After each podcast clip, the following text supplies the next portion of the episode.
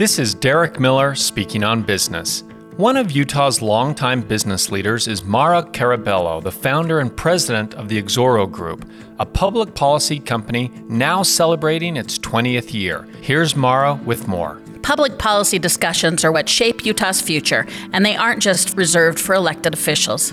For 20 years, the Exoro Group has helped leaders in business and government, as well as those in the nonprofit and advocacy sectors, make meaningful changes in Utah's communities.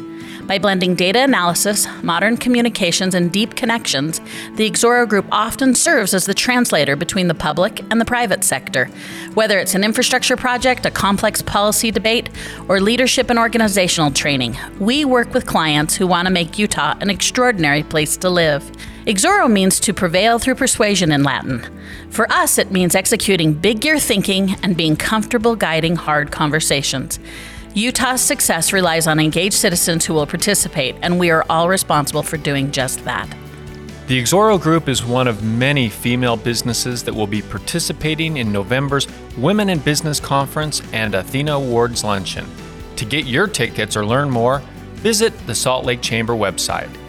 I'm Derek Miller with the Salt Lake Chamber, speaking on business.